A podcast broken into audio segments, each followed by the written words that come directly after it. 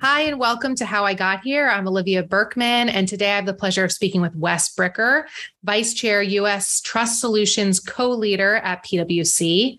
As co leader, Wes is responsible for the quality of service excellence in the work performed by over 21,000 partners and staff, developing diverse teams and driving innovation.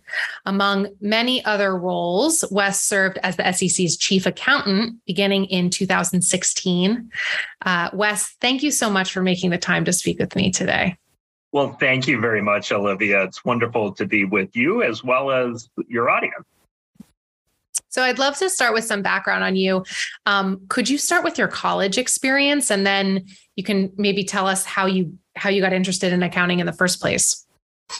Sure. So it um, it's only been uh, a little over 20 years, but but it seems like a long time ago. Um, I I went to um, college really as uh, first in my family.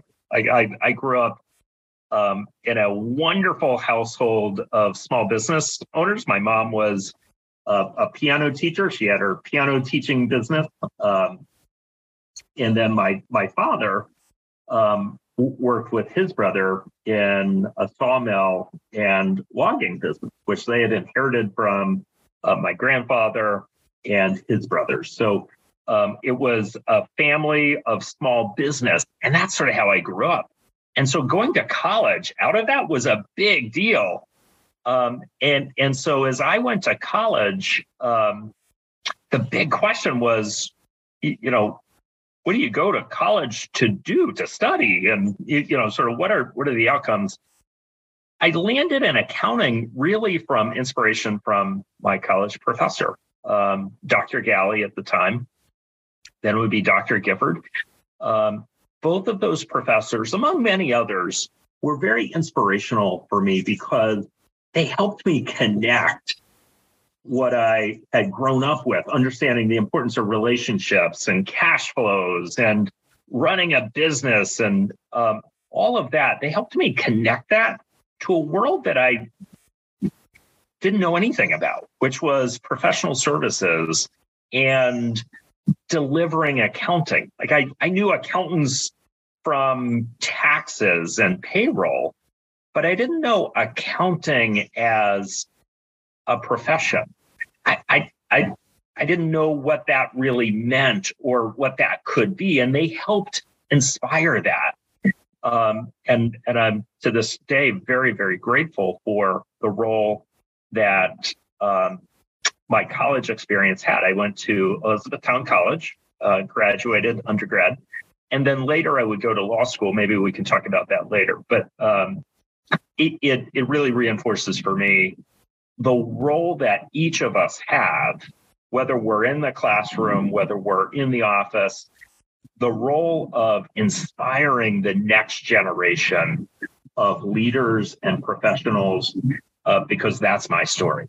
I was inspired. I wonder having parents uh, you know, running their own small businesses.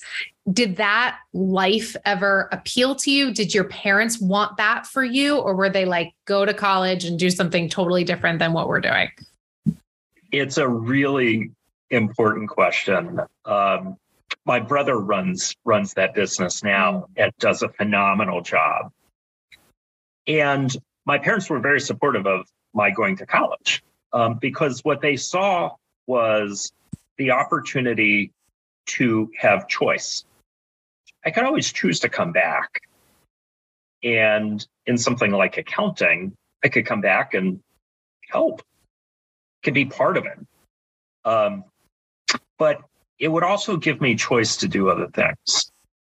And and so I, I give a lot of credit to um, my parents. I know many of us do, um, that they were willing to support what they also didn't know a whole lot about.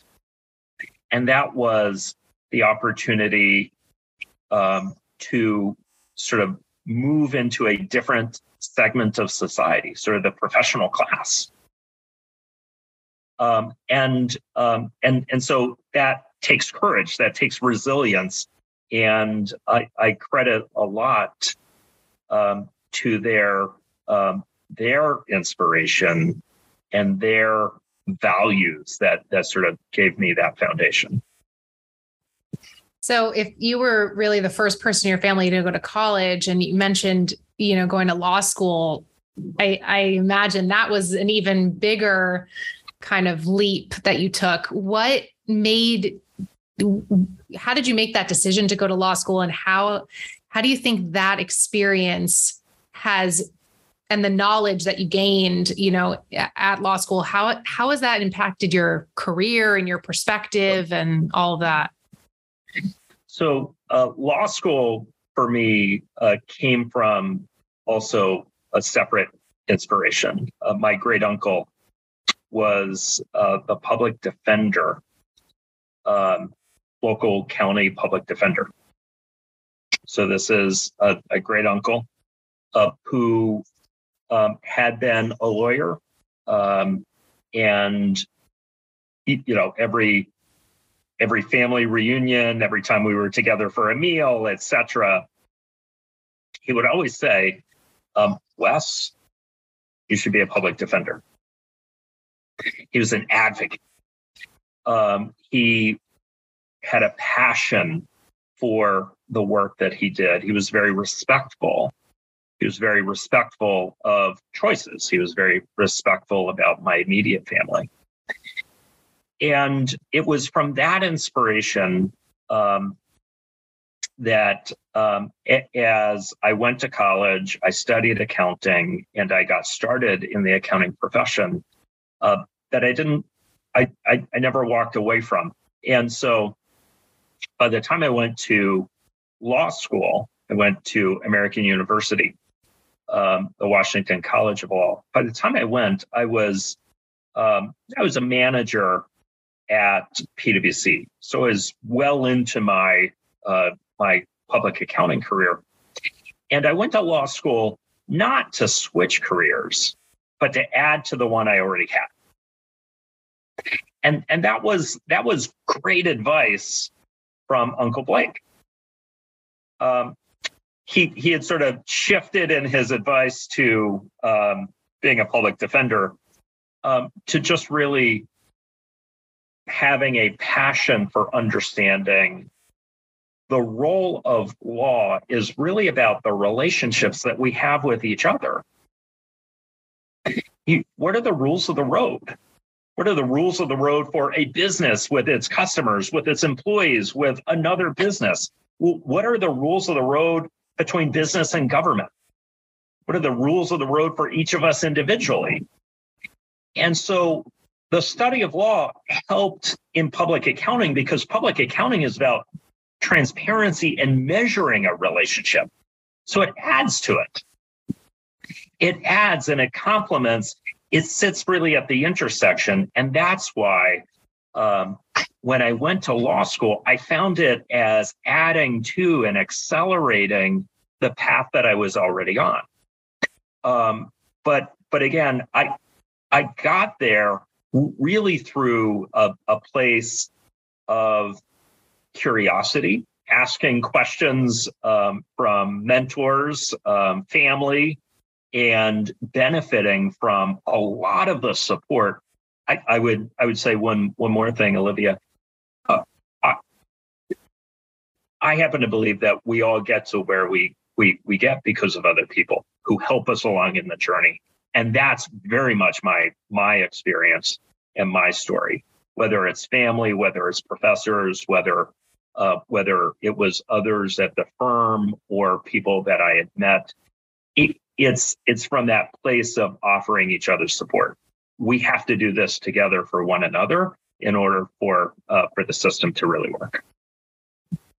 I agree. And I, I don't have to ask you if that has inspired you to be a mentor to others because I am 100% positive that you are. Um, right. and and it's interesting when you're talking about your great uncle as a public defender because I I understand that it inspired you to go to law school, but also I feel that that particular role, um, you know, you're doing a public service. And I see that as a real theme for you in your career, you know, whether you had gone to law school or not, really. Um, improving transparency in the profession and and you know when you look at your career there's a real sense that you had like a higher calling mm-hmm. Right? right is that fair to say i i love that point and it's and it's very much the way i think about it whether it's the p and cpa the public piece or, right. or whether it's um, public advocacy or or whether it's Elizabethtown College where where I uh, had my undergraduate, uh, their motto was "Educate for Service." That all of all of the work that we do has a broader purpose. And at PwC, for example, our purpose is to build trust in society to solve important problems. The mission and the purpose of the SEC is to protect investors, to promote capital formation and the fairness and the efficiency of markets. All of those public purposes are bigger than any of us individually, certainly bigger than me individually. And it, it does enable us to advance society. It does enable us to really add to the meaning of why we build teams why we put our our energy and our commitment and our passion into something. It, it's because we're building society for something better. Yeah i love that. So that's a great segue into uh, talking about you you joining the SEC as the professional accounting fellow initially. Mm-hmm. How did you get that opportunity? Yeah, so um, and also, Wes, sorry to interrupt you, but like at what stage of life were you at when that sure. when that happened? So I was through law school. I was working in our uh, PwC national office in Florham Park, New Jersey. And it was the middle of the global financial crisis. Um, so let me let me put a couple of pieces together. There's there's sort of a buildup to being in that position. There's the process of getting the position, and then there's uh, the purpose of the position. So three three different pieces here. So the buildup of getting the position. To get a position of of that sort um, requires planning, requires a, a, bit of work, and I, I still remember um, I had a um, at PwC um, we have um, you know a role for partners who uh, it's called a relationship partner, and it's someone who gives you know a manager or a senior manager or a senior associate advice about their career, and that's that's just sort of part of of career planning and mentorship, et cetera. And my my relationship partner at the time was um, a woman by the name of Marianne Murphy um, and she's retired now.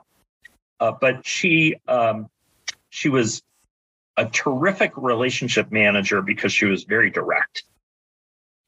And um, she asked me how I thought my career was going.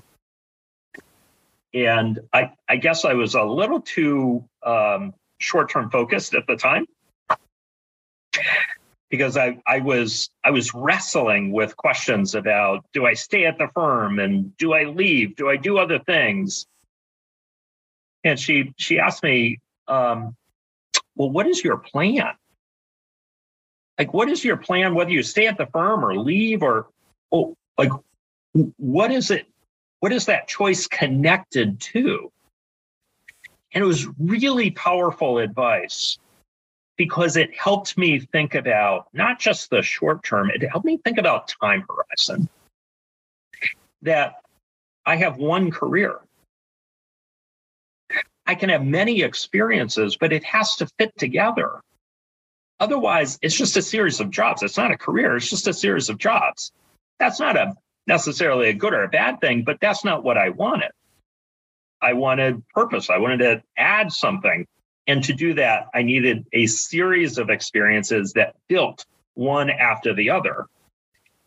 And as she as, she pushed me to think about that question, she said, You know, I, I really think you need um, to go much deeper in a couple of specific areas. She said, You're an inch deep and a mile wide. At the time, you know, that was that was tough to hear. But it was great advice because she then followed it up with action. She said, So I'm going to put in a call to this other partner who's in our national office. And I want you to speak with that partner about what it takes to earn a spot in the national office. And I'm going to put in that call, and then you're going to do the legwork to figure it out. That was great advice because it was action oriented. You know, it wasn't just like, here's some platitudes, good luck, and I'll see you in six months. Like it was action oriented. So I called that person. Um, that partner sort of sort of laid out what is you know what it really takes to get into the national office, and and then um, it was a, a, a, gentleman. He said um, he said one of the other things um, that you really need to work on is connecting dots in a different way. And he made the point that public policy, which I had studied in law school, my practical experience, was working on audit engagements, the technical expertise that I was pursuing all needed to connect. That was great advice. So I earned um, I earned a spot in our national office um, consistently um, delivering on projects and engagements, et cetera. And that's where I landed as the financial crisis was really setting into many of our financial institutions and spreading across the economy. And it was the connection of understanding public policy, like a bank balance sheet, and its relevance to investment decisions, but its its relevance also in looking at stability across our economy, across our financial system. That the the policy making and the role of accounting was very much linked. I had studied that. And now was in the national office, and there were accounting questions. Consolidation. How do you measure cash flows in a security versus a loan? Uh, what's the measure of impairment? All of those questions were questions that I had a little bit of insight into because of the building blocks and the good advice.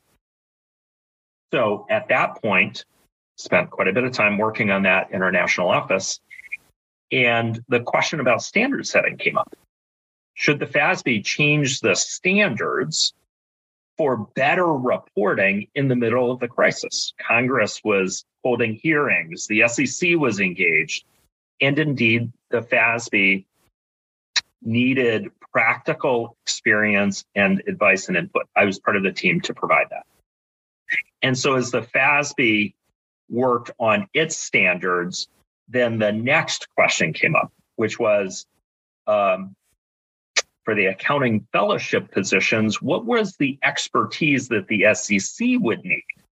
So now I'm transitioning from how did I get to the national office to making the step into the into the SEC as an accounting fellow. There's a couple of things that go into that. You've got to write a paper. So mine was 14 pages, you know, single space, like, and my paper dealt with consolidation. You know, what are the pieces of entities that go into a consolidated presentation? And how should those change? How could those standards change in order to present a more decision useful package for investors, but also for others who use financial statements. That's what I wrote about. So you write this paper, you submit it along with you know a bunch of paperwork, your resume, etc. It goes to the SEC. They they go through all the applications, and then they hold interviews of you know the people that that make the next cut. And the interviews, it's a full day of interviews. So um, you sit with everyone else who's competing for this for the job you're competing with, and you have like a panel discussion in front of the best accounting experts at the SEC. So you have to defend your paper. Well, that requires a lot of preparation, a lot of stress, etc. And I spent um, November, December. Like I didn't really have holidays that year. Um, I spent that time preparing. Um, I once again got a lot of input, a lot of good advice. Um, have you thought about this? Have you thought about that? What about these questions that could come up? A lot of advice. And so when I interviewed, I felt really well prepared. I presented my paper, took a bunch of questions, and um, through that full day of interviews, ultimately landed the job. But then the question is well, what job is that? What do you do? So, as an accounting fellow, it's a two year position. And um, my area of focus was accounting. You can have other areas of focus like international ethics and auditing. You can have a focus on auditing, but mine was on accounting. And it was during the financial crisis. And so measurement, consolidation, um, interpretations uh, from companies that that might have a question or their auditor might have a question. Those were the kinds of things that I worked on for two years. I also worked on rulemaking as the SEC sort of took stock of where the securities were, laws were for asset-backed securitizations and asset-backed securities offerings. I worked on on those sorts of issues that gave me then a much clearer insight from the theory that I learned in law school to the real world application of the role of the SEC and the critical function of our system for disclosure that enables companies to get the capital they need to give people jobs, to create new products and services, to grow, to compete, but also for investors to have an opportunity to invest their excess savings in a way that they understand the rules of the investment, that they understand what the bargain is, what the risks are, what the uncertainties are, what the returns are to really see that come together in a different way at the regulator was a real privilege. And, and so that's how that's how I really got there. And, and you know some of the things that I worked on as a fellow. And how did that turn into your appointment to chief accountant for the SEC? Yeah. So, uh, great question. Let me follow that same pattern. So, um, a fellowship uh, for the SEC was two years at the time. So I finished the two years. And then at that point, you have to find a job. So um, you know, I thought about what I would do next. And um, I had an opportunity to uh, go back to PwC among a variety of other opportunities. I chose to go back to PwC. And so I returned to the firm um, and I served as an audit partner.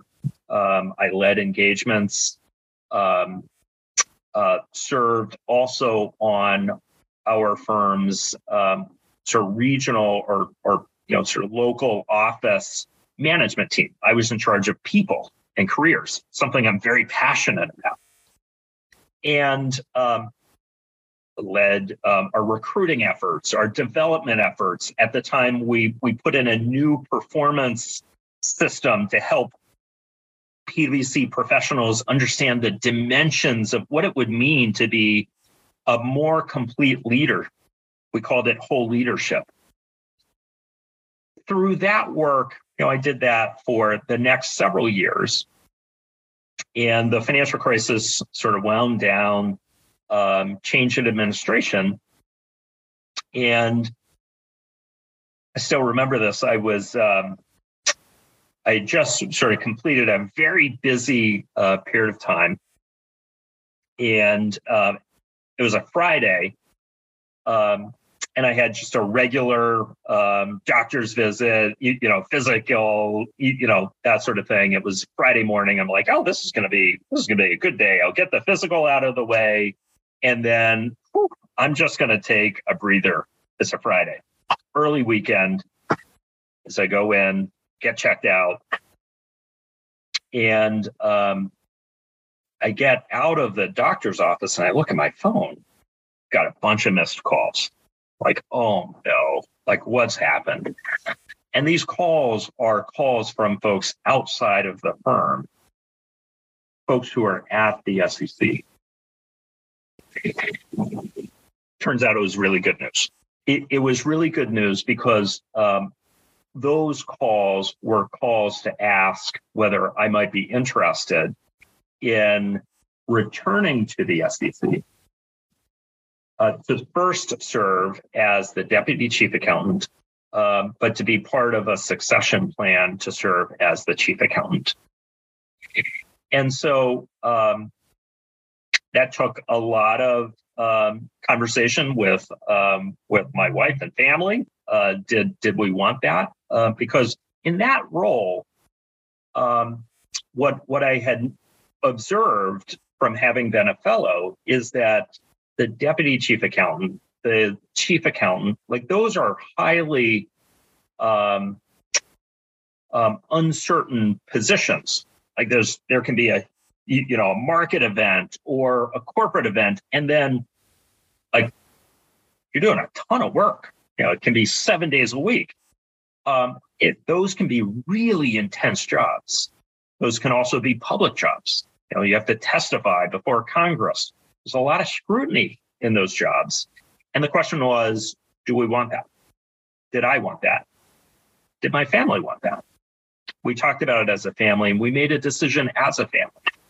Um, I pursued that job, uh, was ultimately um, appointed uh, first as deputy chief accountant. Now that's a that's a position where you're a senior officer for the U.S. government, um, and so that was a big deal. That was a big deal for me again, going back to early days, Uncle Blake talking about public service, that was a big milestone. Um, not because that was my first time at the SEC, but that was that was the first time as a senior officer of our U.S. government. So I got a plaque and so forth that hangs on my wall, um, and that really paved the way to then um, also being uh, appointed as the commission's chief accountant, uh, which I served until 2019. That's incredible. And I want to ask you uh, about because you said you talked about it with your family. So at that stage of your life, because uh, I know you have three kids now, do, were your kids very little, or did you have kids yet, or how did I that did. play a role? Yeah, so Sam was um, Sam was he was very small. Uh, suffice to say, he was um, he was just a couple of years old. Mm-hmm. Um, we had twins on the way.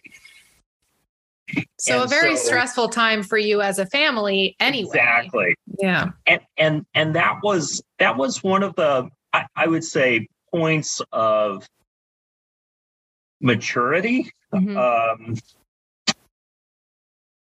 that that at the time i'm not sure i really fully appreciated uh, but i do as i get older um, the the need to have a conversation as a family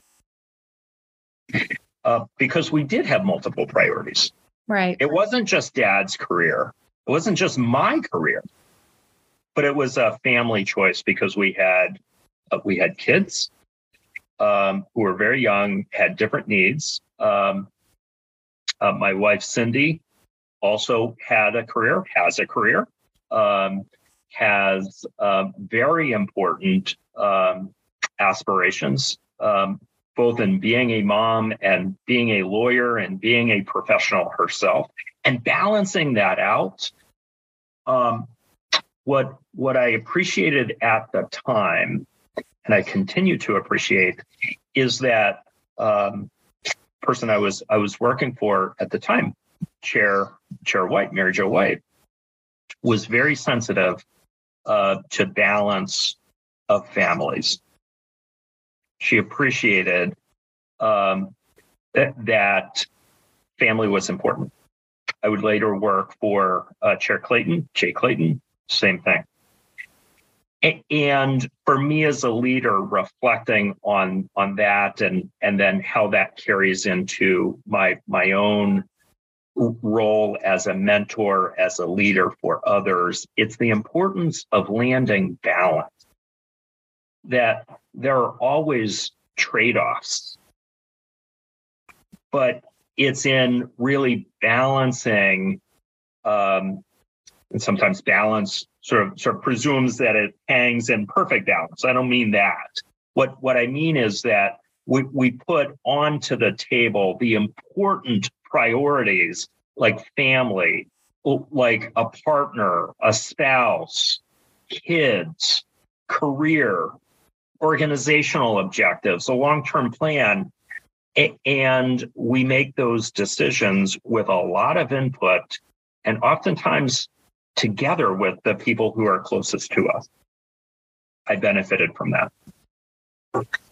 Yeah, it sounds like a real point of transition for you, obviously in your career, but also as a family unit, right. making decisions That's all right. together. That resonates with me for sure. Uh, we've talked about, you know, mentors and sponsors and advocates, uh, and some action oriented advice that you've received that was very impactful. As a mentor yourself, is there advice that you find yourself giving often to mentees? Like, for instance, you talked about, um, you know, being encouraged to think long term and think of a mm-hmm. bigger, the bigger picture. So, what are some some pieces of advice that you find yourself coming back to? Uh, it, it's it, it's that point that careers should be cumulative, that one position should lead to the next and the one after that, assuming, assuming that someone wants a career. And so I guess the place I always start with those conversations is is really the the question of what do you want? Because I think some of the most powerful advice I've received, and now I try to offer to others, is to force that question. It's a values question, it's a personal question, it's an individual question, and not everyone wants or needs the same thing. Not, not everyone wants or needs the things that were important to me for some people, maybe they just want or need a job. That's what they need in that moment in time. That can be okay. But it's in forcing that question in a supportive way, in a way that says, I'll give you my best thinking, but let's not assume I know what you want or need. The second piece assuming you want or need a career that builds one to the next, for me, the next question is what is your second step? So, whatever conversation we're having about the next role at the firm or the next position uh, within the, the working um, environment, what will that lead to? your planning should at least take you beyond the horizon of that next experience. So if you're looking for a promotion, what does that lead to? What are the kinds of skill sets that you will be building during that next position that leads to the one that follows it? And so for me, as I was coming up through as an associate and then a senior associate, a manager, a senior manager, and now a partner. And then as a partner from leading engagements to overseeing a, a business unit and being part of our US leadership team, each of those pieces I've arrived at because I've gotten input into what that next job requires. But this does require calibration if we're if we're always looking for the next thing and not doing the job we have, that's equally a mistake. I'm going to be super clear about that. That's equally a mistake. You've got to do the job you have today and you have to do it well. those are my three points that I generally start with. Yeah, it comes back to the the theme of balance again is mm-hmm. balancing mm-hmm. your long-term goals and what right. you know the the reality of the role that you currently have. Um you know, we when you look at your career Wes, it's it's obviously very impressive and you're very accomplished. But I would like to know from you what some of the bigger challenges were. Obviously, your decision to, uh, you know, join the SEC um, sounds like a kind of a tough decision. What are some of the other challenges that you have faced and and either overcome or or not? Sure. Yeah. Um, you, you know, with every one of those uh, positions, uh, that there's there's sort of the uncertainty factor. Can I do the job? Having the confidence, the courage to step into it um, with the vulnerability that maybe I'll fail. And and so one of the things I've learned over time, and it has been over time, is that uncertainty and vulnerability in careers and jobs. Some people either sort of try to do it on their own and they sort of close off, and other people reach out. And I've tried to always challenge myself to reach out to ask for help. And so uh, that's probably the area that I've grown consistently across my uh, my years in the career of of always reminding myself that it'll be okay.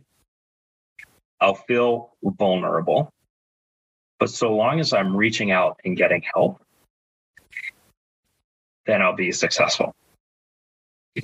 Um, it, it's it's also a piece that as I've helped others, either above or below or beside me, to recognize my own obligation to help them. It's that teaming, that willingness to serve others in a office environment, a firm environment, a regulatory environment that I, I think I've I've learned um, over time because I've seen that. I've seen my best role models live that out.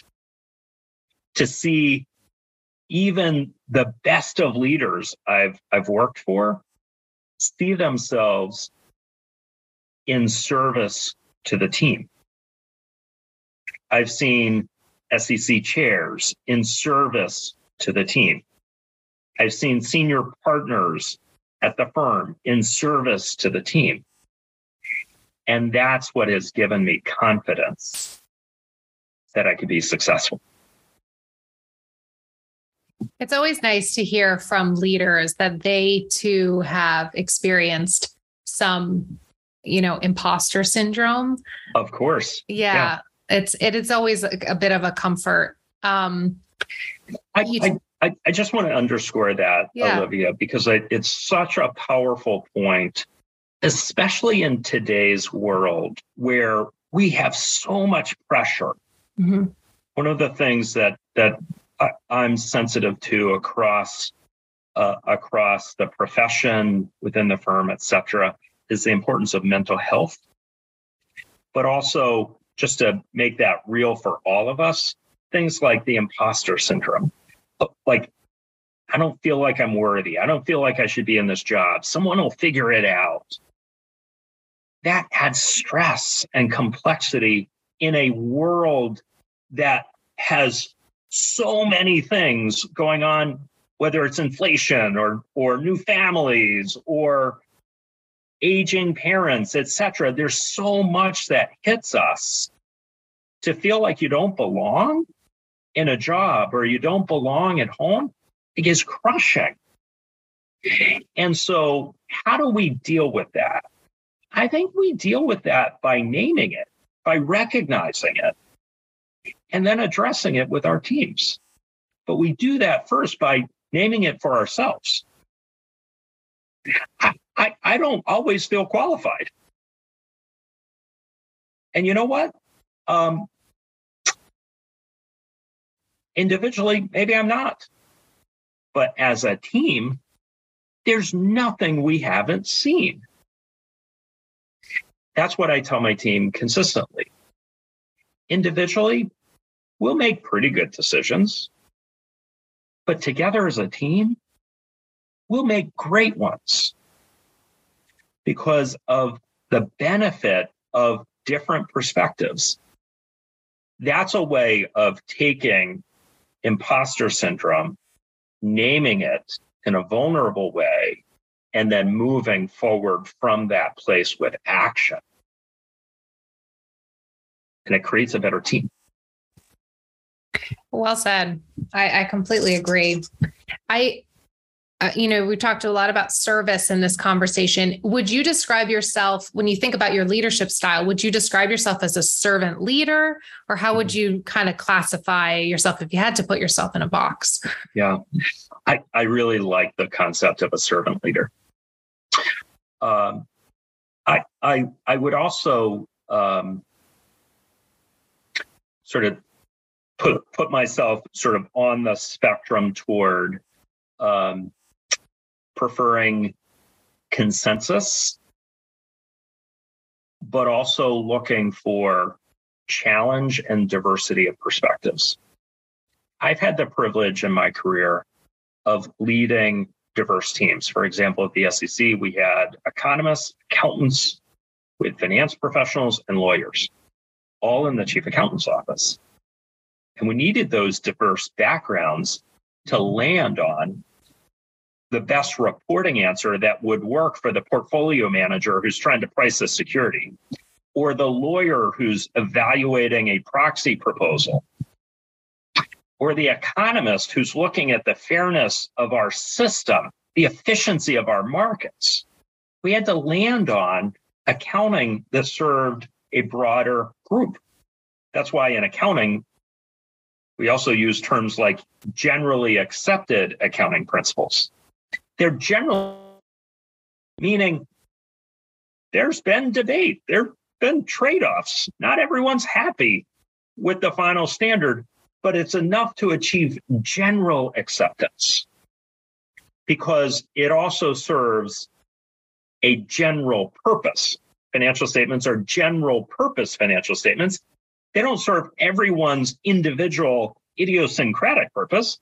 They serve general purposes. It's a broad tool, it's a starting point. And so collaboration, consensus building within a team is something that I've prioritized very much. That's what animates um, for me the profession and the profession's work.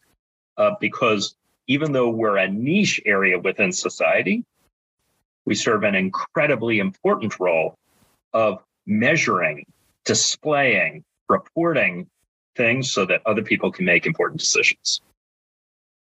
That really tracks, you know, from what I know about you because it you seem like a lifelong learner right and so i can imagine that you are always looking to learn from those around you uh, mm-hmm. uh, including your team so that that makes perfect sense and you're right i mean individually we can accomplish a lot uh, but when those feelings of imposter syndrome can strike uh, to look outward is mm-hmm. a very powerful piece of advice that, that you've shared yeah that's right um, I want to ask you about the future of the profession. What excites you? I know you have your hand in so many you know thing. So if anybody were to be able to make some predictions it's probably you.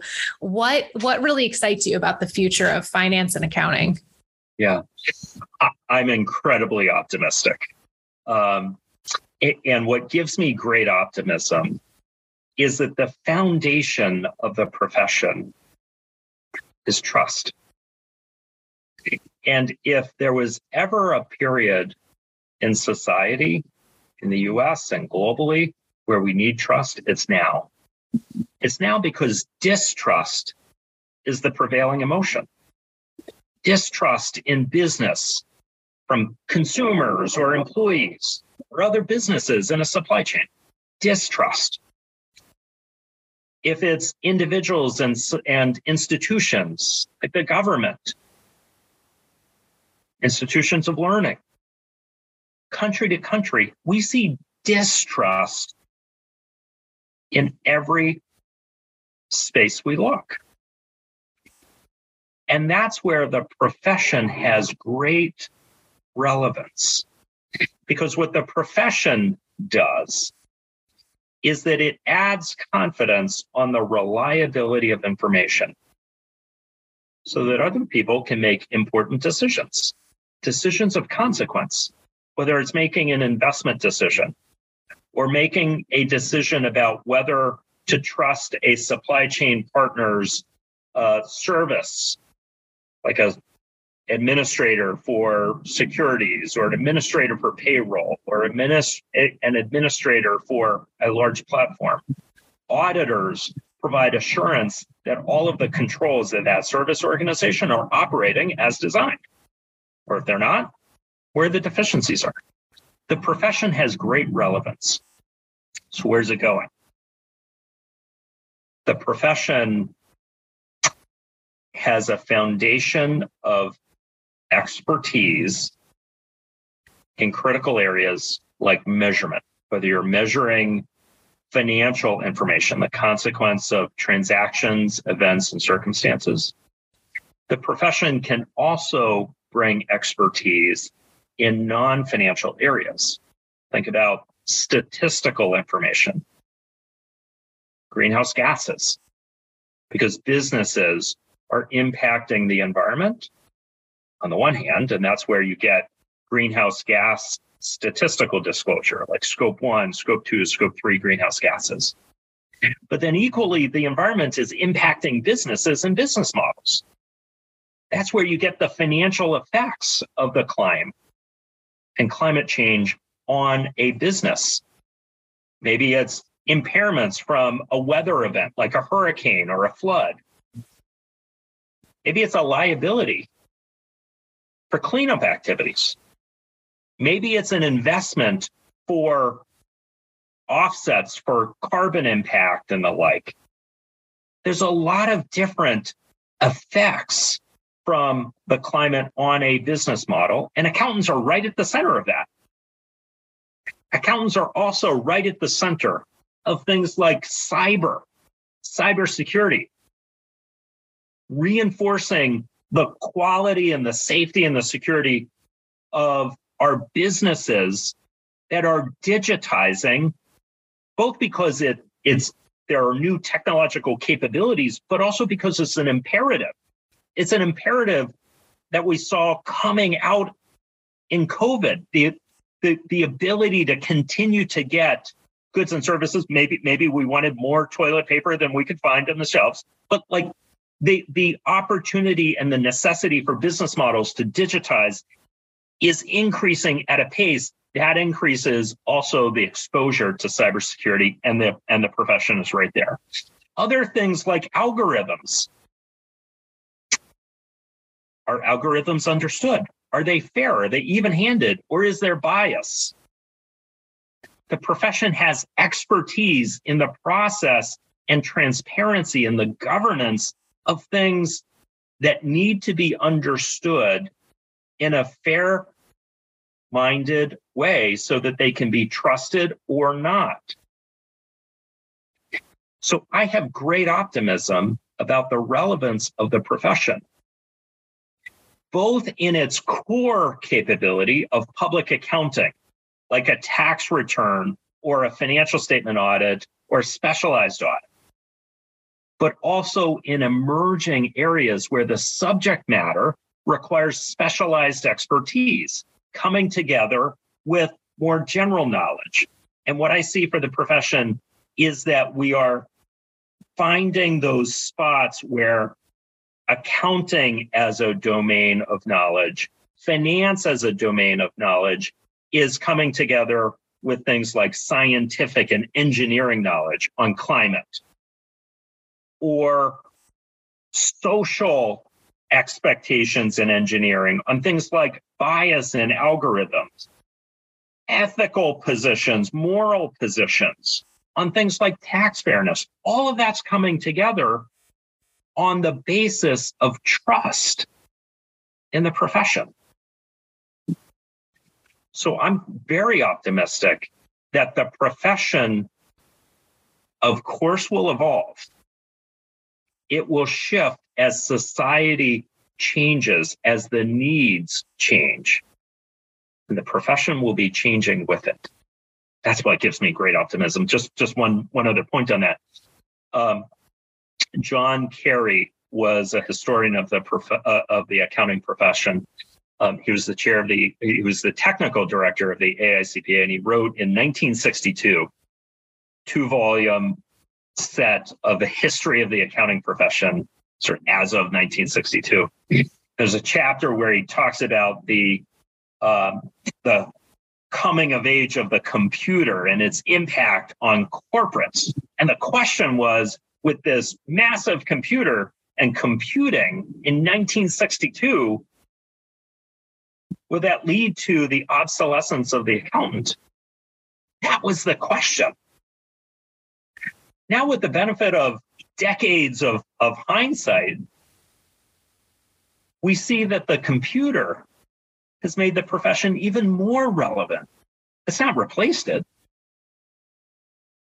And so, as much as I see technology and data also changing and changing what people do on a day to day basis, it makes us more relevant, not less.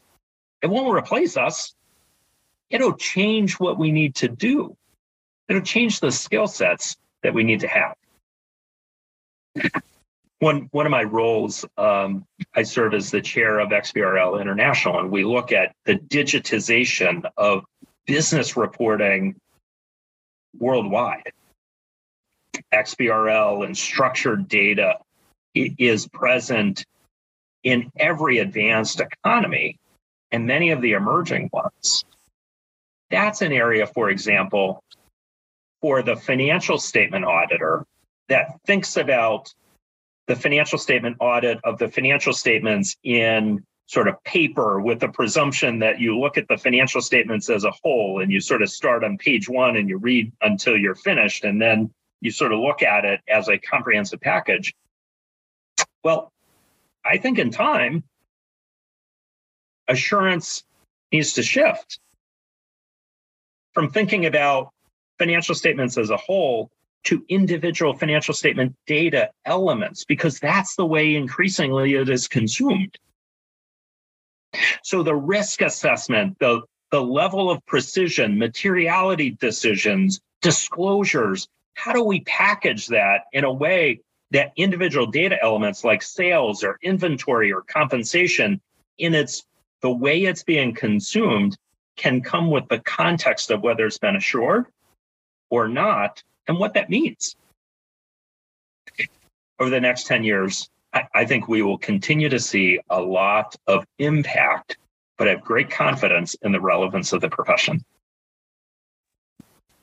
I was just thinking while you were speaking that if anybody comes to me and says, you know, that they're looking for an inspiration boost for their accounting and finance career, that this will be the video that I will point them towards because um, your your passion is very infectious. I know you've heard that before, but um, and and unfortunately we have run out of time but i want you to know that the conversation has really surprised me um, mm. because you are so extremely accomplished and i think that you could easily be mistaken for like for lack of a better term a, a workaholic right um, and so I would not have expected, you know, sure. a, a, prominent theme here to be balance uh, and service. And so, yeah, I, I really was um, very pleasantly surprised uh, by your insights, and you've given some really powerful advice. Uh, and so, I just really want to thank you for your thoughtfulness and your time here with me. Well, thank you very much, Olivia. Um, and um, I, I would say uh, to uh, not not only others in the profession and in business, but also all of those who are coming in as the next generation. Um, the more we do together with a profession and public mindset, the stronger we'll be, the more relevant we'll be. And um, I'm I remain available um, for um, others who have a similar mindset and similar purpose.